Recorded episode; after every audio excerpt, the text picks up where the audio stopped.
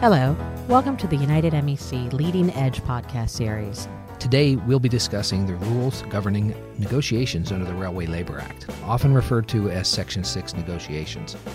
I'm the United MEC media spokesman, James Belden. And I'm Senior Communications Specialist, Katie Adams. Jim, I understand the Railway Labor Act governs our contract negotiations, but why are we governed by railway rules if we're pilots? Well, although these rules are derived from a time in our past when railroads were the primary means of long-distance travel, the Act or the law now applies to airlines, and its provisions govern our negotiations. I hear Section 6 pretty frequently. Can you explain that? Section 6 is the part of the Railway Labor Act that applies to contract negotiations.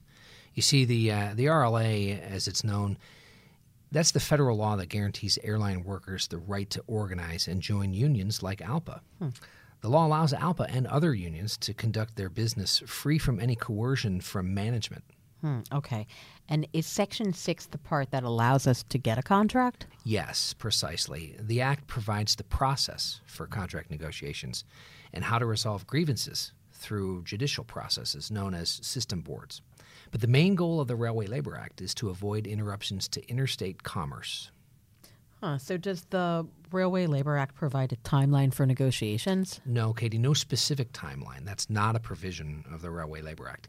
You see, the bargaining timeline is the direct result of the issues being discussed by both parties.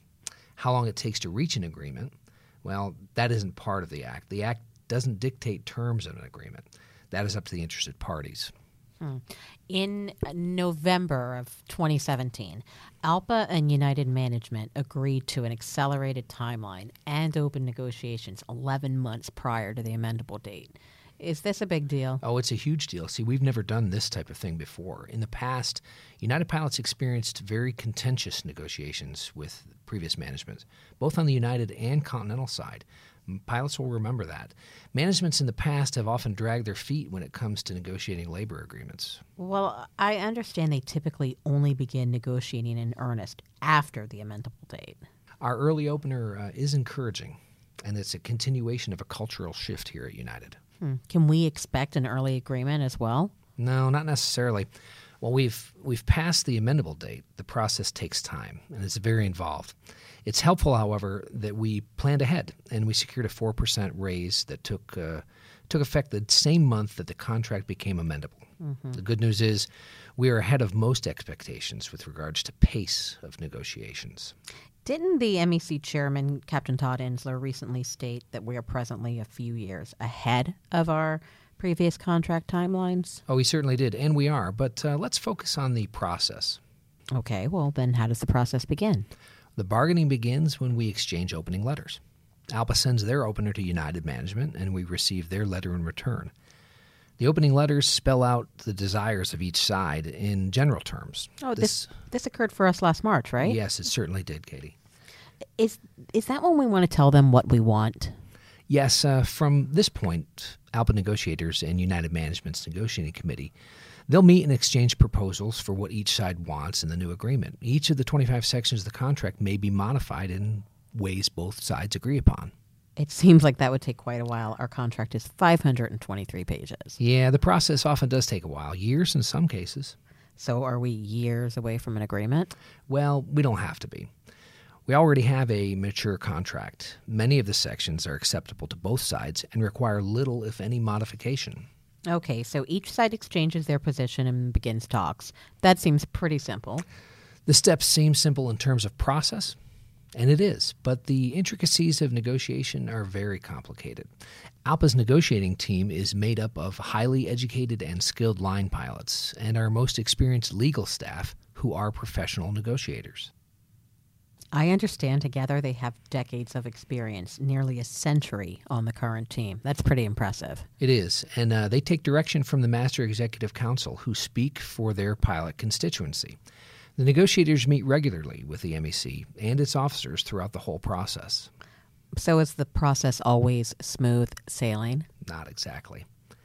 This stage can be quite contentious, and it often takes a lot of time. Well, I know a lot of pilots always ask, why doesn't ALPA use professional negotiators? And why do pilots bargain for us? Well, the fact is we do use professional negotiators. As I mentioned earlier, we use pilots with extensive contract grievance or MEC experience who have been selected for their negotiating acumen. They're teamed up with a group of ALPA staff attorneys who are experienced professional negotiators. So the attorneys provide legal expertise and pilots offer subject matter knowledge best understood by the pilots who've experienced life under the work rules in the current contract. Yes, and additionally, many other ALPA committee experts and experienced professionals at ALPA help in terms of costing and benchmarking against other ALPA contracts. Mm. See, the combination makes for a strong team, and we have a thorough understanding of industry, economics, the legal process, and pilot issues. Okay. Well, what if the negotiations get bogged down after years of direct negotiations and progress isn't being made? Then what? Well, at that point, mediation can begin at either party's request. The National Mediation Board can be petitioned by either party to assign a government mediator. The mediator is a neutral who works for the federal government and whose goal it is to move the process along to a settled agreement. The mediator does not necessarily care what is contained in the deal, only that the deal is reached. Okay, so the mediator does not necessarily care what is contained in the deal. It's only that a deal is actually reached. So a mediator is a neutral party, right? Yes, and they help move negotiations along, but they can't impose a settlement. A mediator works to reach an agreement and should not be confused with an arbitrator who has a much different function. Okay, but what if mediation is unsuccessful? Well, the Railway Labor Act outlines a whole myriad of steps that must be taken, most of which are only used in very rare circumstances. See, the NMB can employ one or all of the measures in order to guide the parties into reaching an agreement. We plan to discuss this in further podcasts if the need arises. Well, this is certainly a very complex process. What advice can we give our pilots concerning their questions? Well, Katie, it is a complex process, and that's why my advice is to become educated about the process and stay involved.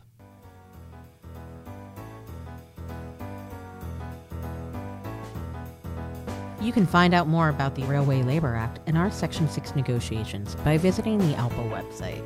For further information, you can engage your LEC officers or MEC committee members directly. If you have questions, we can answer them. Now is the time to get involved and stay informed. On behalf of the United MEC, thanks for listening. I'm James. And I'm Katie.